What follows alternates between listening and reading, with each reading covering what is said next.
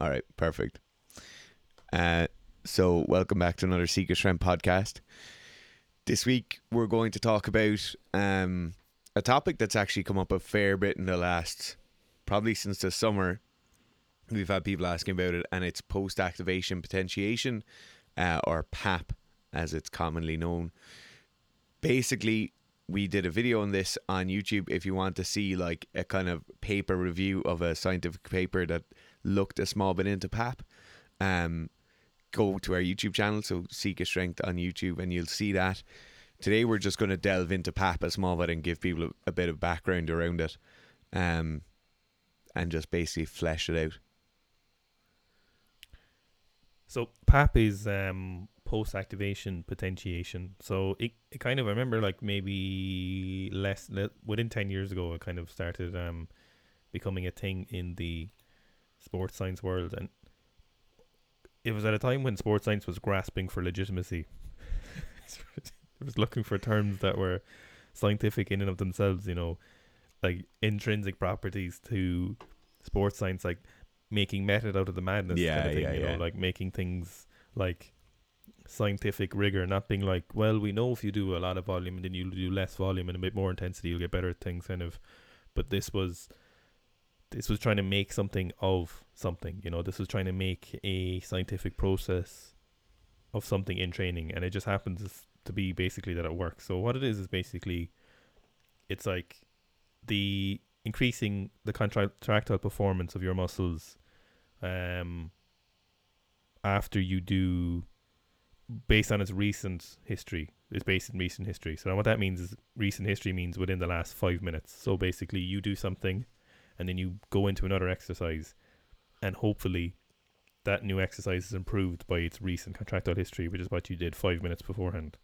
So that might be something like you do weighted sleds sprints and then you go do five minutes rest and then you do normal unweighted sprints and you sprint faster. Yeah, Or you do a half squat, heavy half squat for like three reps, rack the bar, wait three or four minutes, and then your vertical jump is increased pre heavy squat. yeah, and I think so. The reason there's a lot of this, right, is this is this is unbelievably attractive, right? We get somebody, we give them a condition to do prior to doing like a vertical jump, and through no training, just through a state of readiness, they're able to improve their vertical jump or their sprint or whatever. It's unbelievably attractive. Like if you could get somebody in the warm up room of a weightlifting meet, get them to do some random fucking triple backflip, and then suddenly their snatch goes up by two and a half percent. Unbelievable. You're obviously going to study it and look into it. What the downfall of this is is that these things don't last forever. So obviously there's like there's a, a rate limiting factor in the time, so it has to be like most studies are looking at two, three, four, and five minute rest periods in between the like heavy contractions and your test variable. But you also just can't like you can't do a pap every time you want to do a sprint. Um or like it doesn't really have applications in in real sports in inverted commas because I can't get a rugby player to do a five rep max back squat and then pass him the ball and get him to sprint up the line. Like it, it's not really that applicable. Um, and I think that's why you don't see it in even in high level track and field where just it's just discrete events. Like you don't see Usain Bolt doing five rep max fucking RDLs and then doing his hundred meter sprint. You know, it it doesn't happen like that. Um, but the data is there the data is fairly conclusive in in certain cases and the cases seem to be very much that it's for experienced athletes it's for athletes who are skilled in plyometric movements which kind of makes sense and it's for athletes who can use high load so you're probably talking about double body weight back squats at least. You're talking about somebody who has multiple years of training. And then you're talking about people who in the plyometric or the explosive movement they're going to be skilled at that. So it's probably not for your general population, but there is definitely data out there that says it appears to work. Yeah, so it looks like, and there's been plenty of studies which have done this on numerous different activities, that it does produce a performance in the uh, secondary activity after you do your pre-activation exercise or whatever that may be. So there's probably three different reasons why it works. So there is the like biochemical reason, which is the actin myosin cross bridge is kind of increasing its uh, efficacy, efficacy. Then there is the kind of greater pooling of neurons. So if you've like a pool of neurons, you can root, recruit them better and probably faster when you go do your secondary activity. And then probably the last one is psychologically, like if you go do your um your half squats, your full squats, or whatever it is, with eighty five percent your one RM, and then you go to do the jump, you'll know you're doing a pre-activation exercise or whatever, right? So you know you're doing that. So the assumption is then when you go to do your what is it, vertical jump or whatever, you'll feel like you should be jumping higher, Mm. and you'll probably give it more stimulus. You know, you'll probably give it a little bit more oomph because you're involved in this process. And I don't think that's a bad thing. Like you should really count that in, like psychological. An increase in performance is increase in performance, whatever the cause is. The cause doesn't matter for you as long as you're increasing your performance. I think. Yeah, and uh, like there's there's also a plethora of other you know like people. It seems like every new research paper that comes out. So a lot of this stuff is done from like early 2000s, 2002, 2003 is kind of where a lot of this comes out. The original one, as far as I can see, is like 1941, is when like PAP was a thing, like this kind of enhanced muscle contraction follow or uh, enhanced muscle performance followed by very high force output muscle contractions. Uh, but some of the other reasons are like uh, they talk about. So if I like the inhibition of the antagonist muscle, so like if I'm doing bicep curls, as I contract my bicep, there's inhibitory nerve signals going to my tricep, so my tricep basically gets like put to sleep, essentially. So there's that's kind of referenced as it. There's also referencing of like uh, that it's just a follow on from your warm up, and that basically people are just more warm, and and all the good normal effects we see from a warm up could be just that's that's all that could be happening. Um, but it, it does appear as though like those three things Garth mentioned are the main things. Uh, I also don't think it's rocket science or revolutionary to think that getting somebody to contract a muscle incredibly diff or incredibly high, so like really really strong contractions, and then a few minutes later, so they're firing thousands of nerve signals down their central and peripheral nervous system and then that only a few minutes later they're obviously going to be more ready to, to fire more nerve signals again. So like it is very much a state of like neuromuscular readiness that's brought about through incredibly strong contractions. like really want to emphasize just how many studies are done on it and how frequently it works for people. So it's done on like swimming, sprinting, drop jumps before cycling, just Yeah. any number of combinations and people have done studies on it and it is very interesting the fact that it does work. You know, there's so so many studies. Like you can go to any kind of legitimate strength and conditioning journal or, you know, PubMed or something like that and look for post activation and you'll see a plethora Yeah. Of random physical exercises or specific sports and then some kind of PAP activity or protocol and then they end up increasing the performance. Most more often than not they do end up with increasing performance. But there's kind of there's probably like three different things you want to look at uh, in terms of how useful it is for training and like do you use it? And there's probably a reason we don't see people using it. Like the first of all, right, is so we we're guaranteed almost a short term increase in performance if you follow one of the protocols that was done on someone or whatever study it was that increased say their vertical jump or whatever. So we know that you can get maybe like a three percent increase in performance or max vertical jump height. But the problem is is that a short term increase in performance or do we know does it last long run? So if you repeatedly include PAP in your training over a sustained period of time across a, a full training cycle or a full off season, whatever it may be, and you're trying to increase your vertical jump, do you then keep those benefits to that vertical jump? Like, is it a, legitimate increase where you, when if you to retest it after a month's break or a three week downtime after a sustained period of PAP activities, like you did like 16 weeks of PAP, and then you went to do your vertical jump, would you then end up with a higher vertical jump or would you return to pre jump performance? Then you are wondering, is it because I was just doing a certain amount of vertical jumps as well in my training? Is that why I increased? So like the the validity of like does it work for long term in training or is it just a novel tool to increase your performance in the short term?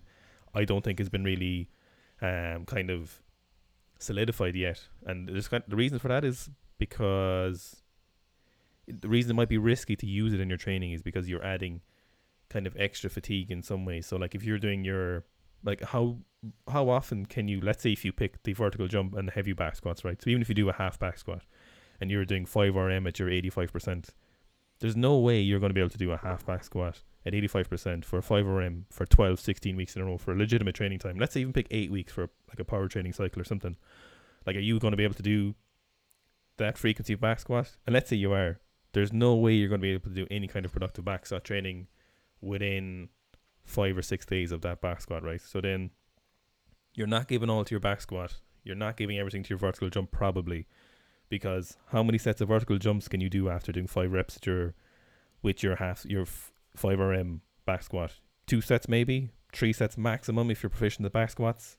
So how many times can you realistically do this?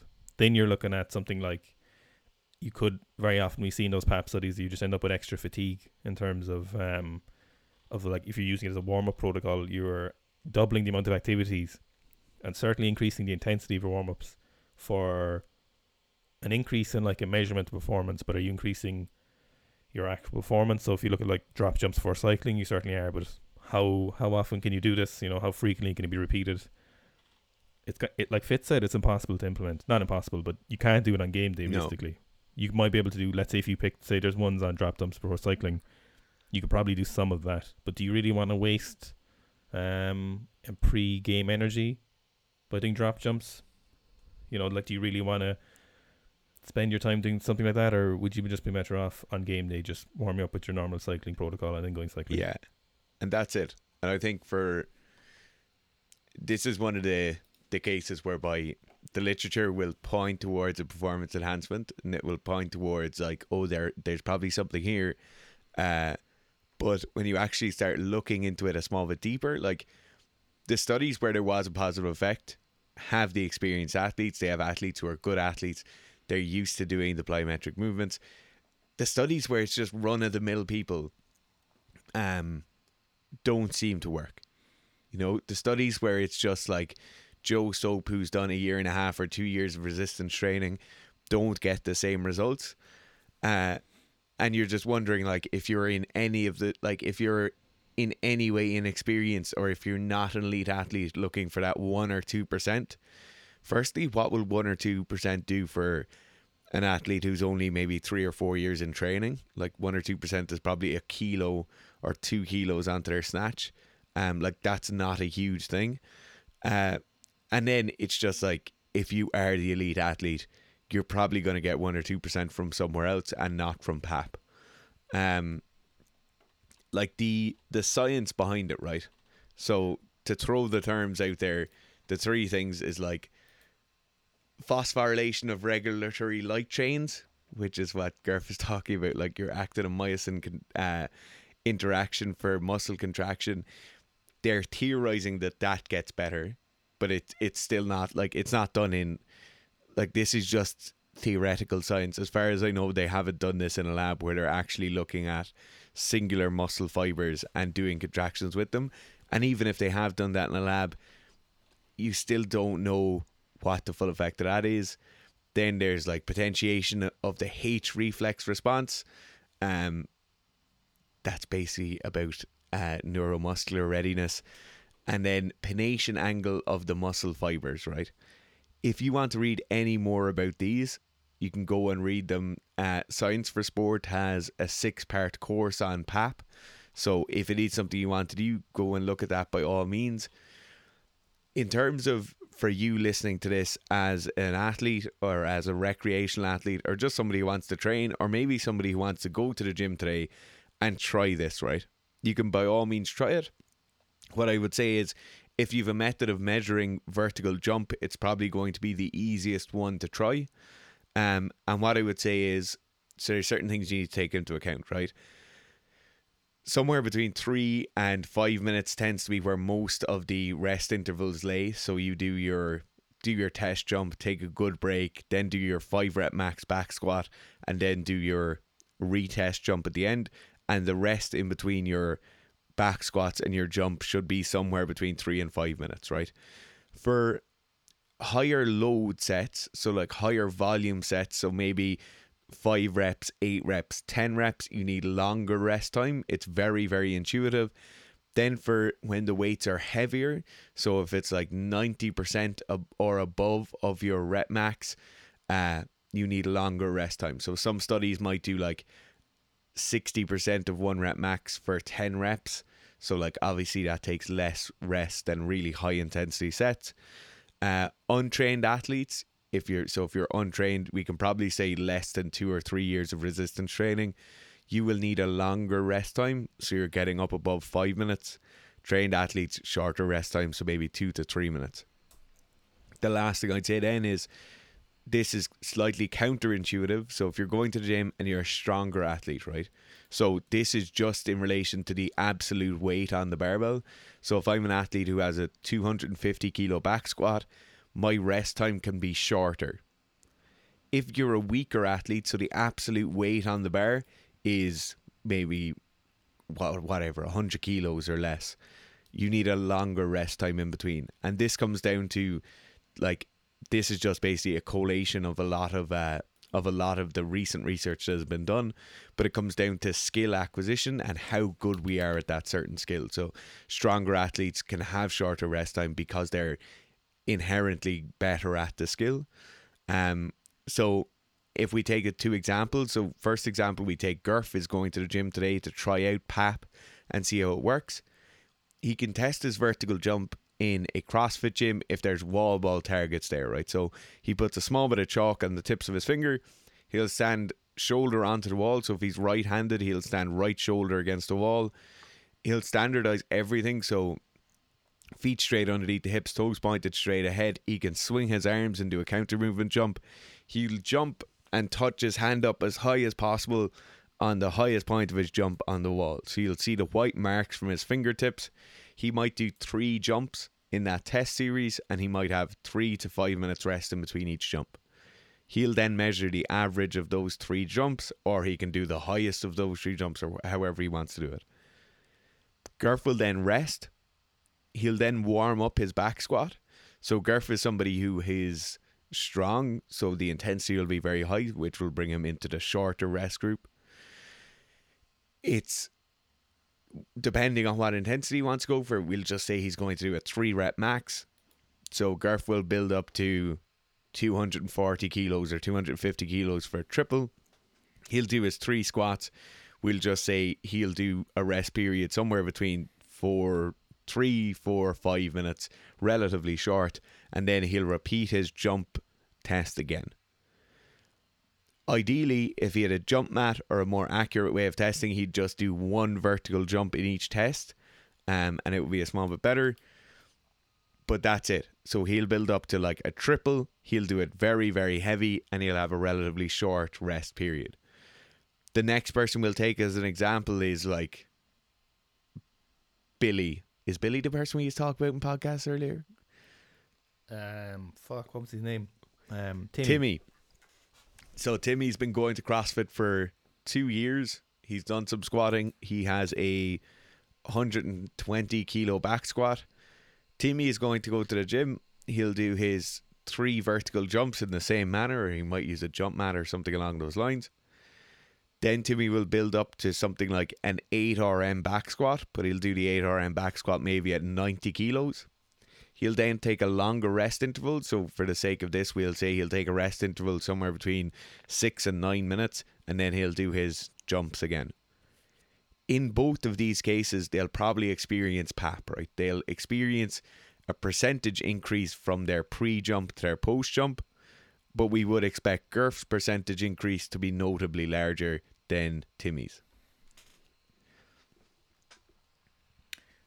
So for if you were looking at this in terms of practical, say for so we have our athletes and they're trying to increase their power training whatever listening. But if we were to look at, say, for example, our powerlifters or weightlifters listening to this, uh, for, to be honest, for powerlifting, I don't think there is a hugely practical implication. So we've seen some of these on like kind of power output and bench press, but I don't think realistic for your training. I don't think you will get any major benefit from PAP. Um, what you couldn't get from just having your strength training and strength training appropriately, doing your normal training sessions, and then doing some separate power sessions where you do them, um, where you're doing just whatever speed strength training. I don't really think there's any major benefit, and to be honest, it comes down to just the hassle of doing the PAP training for powerlifting. I don't think is really going to pay off. It's going to be awkward. You're probably not going to repeat it for lengthy sessions. You know, uh, it, it doesn't seem worth the hassle. You know, the um, the juice isn't worth the squeeze. I would say for Yeah. powerlifting training. I just w- I probably wouldn't even bother. You can certainly look into it, but I wouldn't really be holding on horses for it. And I don't know would it really benefit your one RM in the long run. But for weightlifters, I think there is a little place for PAP. Um, I've seen is that Russian coach who he's on Instagram. I've seen him use it with some of his lifters where they have done like a snatch pull. The lifter is using straps, so he'll do a heavy snatch pull like 10, 20 kilos heavier than what he's going to do a snatch at, and then two people He's a either side cheater. quickly, He's using straps. quickly Oh whip off the plates and then do a full snatch. I think that it does have some kind of some kind of validity, but um, and I definitely think it'd be a useful training tool if used in the right position. But again, with these these things, you know, once off for novelty is fine, but for long term performance, you want to be doing these multiple weeks in a row to get a proper benefit. So if you're willing to commit yourself to a five six week period where you're doing using this, uh, in reality, what I would probably do is, and if you go by what the actual studies do, is they take a longer rest period. So rather than going straight in, so doing a clean pull, taking off your weight, and then going straight into a clean, what I'd probably do, and if if you were to go by typical PAP protocols, is you would do a clean pull. Let's say you you're trying to clean uh 120, right? Um, you would do a clean pull at like 150, strip the weights, wait three to five minutes, if not longer, and then go do your clean. The problem with this then is you are literally drawing out your clean session for upwards of um you could be looking half an hour to get any number of meaningful sets. So if you want to do like five or six sets, like you're wasting a lot of time there. If you have the time to do it, I think it'd be an interesting thing to try if you wanted to. And I, I think there might be some benefits. The only caveat to this is make sure if you're doing your clean pull is that you're doing your clean pull with technique appropriate to your clean. So you're not doing a deadlift technique with the 140 and then go back to 120 and then trying to do a clean technique, but vastly different technique than you did with the 140. You know, um, I think that's the biggest point you might be able to do this. about the. I think that? that's the biggest point about the clean thing. Um, like the amount of times you see people's pulls being vastly different to what their clean looks like. Like I've seen people doing this in warm up rooms, but they're not doing it for pap. They're just doing it so they feel great. They'll do like a snatch pull double or snatch pull triple at their opener, or like just above the opener to like, in inverted commas, build confidence. And I, I, it's just it from thirty thousand feet, right? It's like, oh yeah, that makes sense. They'll be confident. But if you look at it in any kind of detail, that's not the way to go. You know, you you don't want to be pre fatiguing yourself before you go out to hit your opener.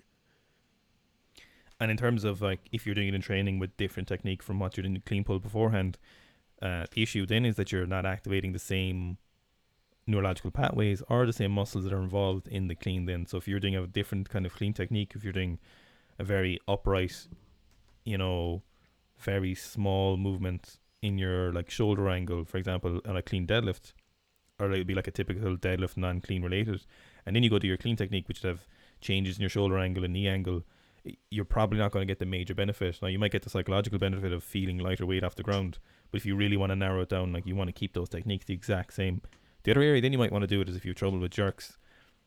So you load up from the rack, whatever I don't know, you're doing like a 150 jerk from rack. You load up like 180, do say two, three dips, proper dips at the most, re-rack the bar, unload it, wait a few minutes again, say three, four minutes, and then go again for that jerk.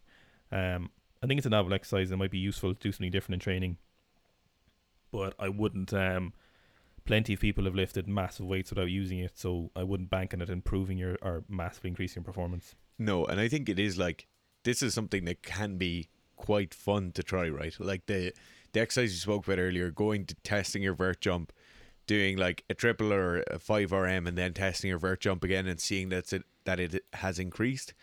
That's great, right? that's a great way to spend an hour on a Saturday morning instead of having to go to your local coffee shop. Uh, I think the jerk dip one, uh, definitely Gurf is probably like one of the the only real applications I can see, and the only real application I would see for it would be if you've somebody who's really struggling mentally to get a certain weight overhead. Like everybody has those weights, you know. Everybody has a weight that they've cleaned a hundred times and they just can't jerk it, or they've jerked within five kilos for a double and they can't get the single at that. Then using PAP might just be like the kick up the ass they need to go out and do it. Um, but yeah, I would I wouldn't see it being like a long term training tool in any way. Like the if you were to use it in powerlifting, what you would probably do is you would do something like a one RM bench or squat uh, or deadlift, and then you would be doing drop sets at a weight which is kind of in the the power open, fucking um, come as close come as like at like 50 60 percent if you want but then the valid, like the usefulness of this in training, Yeah. then is it that useful? So like, are you going to go for your one RM because it needs to be sufficiently heavy that when you go back to your kind of power sets, if you're doing your speed training or whatever you're doing, or your drop off sets, um, y- you need to be going sufficiently heavy. And how often in your powerlifting training are you going to be able to go sufficiently heavy? Like how close are you going to get to your one RM? Like, are you going to be able to do that for five, six weeks in a row? Uh, almost certainly not. And then, then you need to be in a position where you are able to measure, you know, your power output and measure. Maybe you can get to like eighty percent if you want RM, but you've no idea if that will work because you've no idea. You have no way of measuring realistically. Like you're not going to be able to set up a consistent environment where you can measure is your power output on your drop sets better, you know, or is that one RM adequate enough? So it kind of loses its practicality very fast. And when we know there's simpler and more efficient ways of doing things, it probably isn't the most um, useful. Now, if you are obviously in a situation for some reason you're in a private powerlifting club or something like that, maybe it would be cool to u- use that, and maybe you'll discover it works very well for your training. And if you enjoy it and it does work well, then power ahead with it. But I'd say for most people, it again like it isn't really worth the uh, the implication or adding it into your training. Probably, I would say. Yeah, absolutely. Do you have anything else to add on that? I don't think so. we, Um, we're going to do one later on this week or early next week on blood flow restriction and its use in hypertrophy and accessory movements. Um, because I think a lot of you might be interested in it, and I think when you hear kind of some of the applications for it, um, you'll be even more interested in it. Like I think PAP is something people, more people will have heard of, uh, but it's probably less applicable than a lot of people think. Whereas blood flow restriction is is probably the opposite of that. Uh, as always, if there's topics you want to hear us speaking about, let us know. So pop us DM, uh, put a comment wherever, uh, and hope thanks for listening. Uh, if you're on iTunes, um, could you leave us a review, please? Um, and if you're on Spotify, a follow would be nice. I don't think I think they're the main two ways of uh, not pushing the podcast, but Enhancing its performance. gratuitously improving the podcast. And for fuck's Thanks, sake, don't leave us a four star review. Yeah, who Who yeah, does that? Yeah, we're four and a half average, I think, on uh, iTunes. Because some little vegan bastard gave us a one star review after we reviewed that the Game Game 'cause it- Changers. I know that's crippling, crippling. What? bastards? That would like leave it go, like just because Yeah, your religious fucking documentary was wrong. Uh, oh God, he'll give us another rating now. I hopefully he doesn't listen. Yeah, yeah, yeah, yeah. Um, thanks for listening. It's been emotional.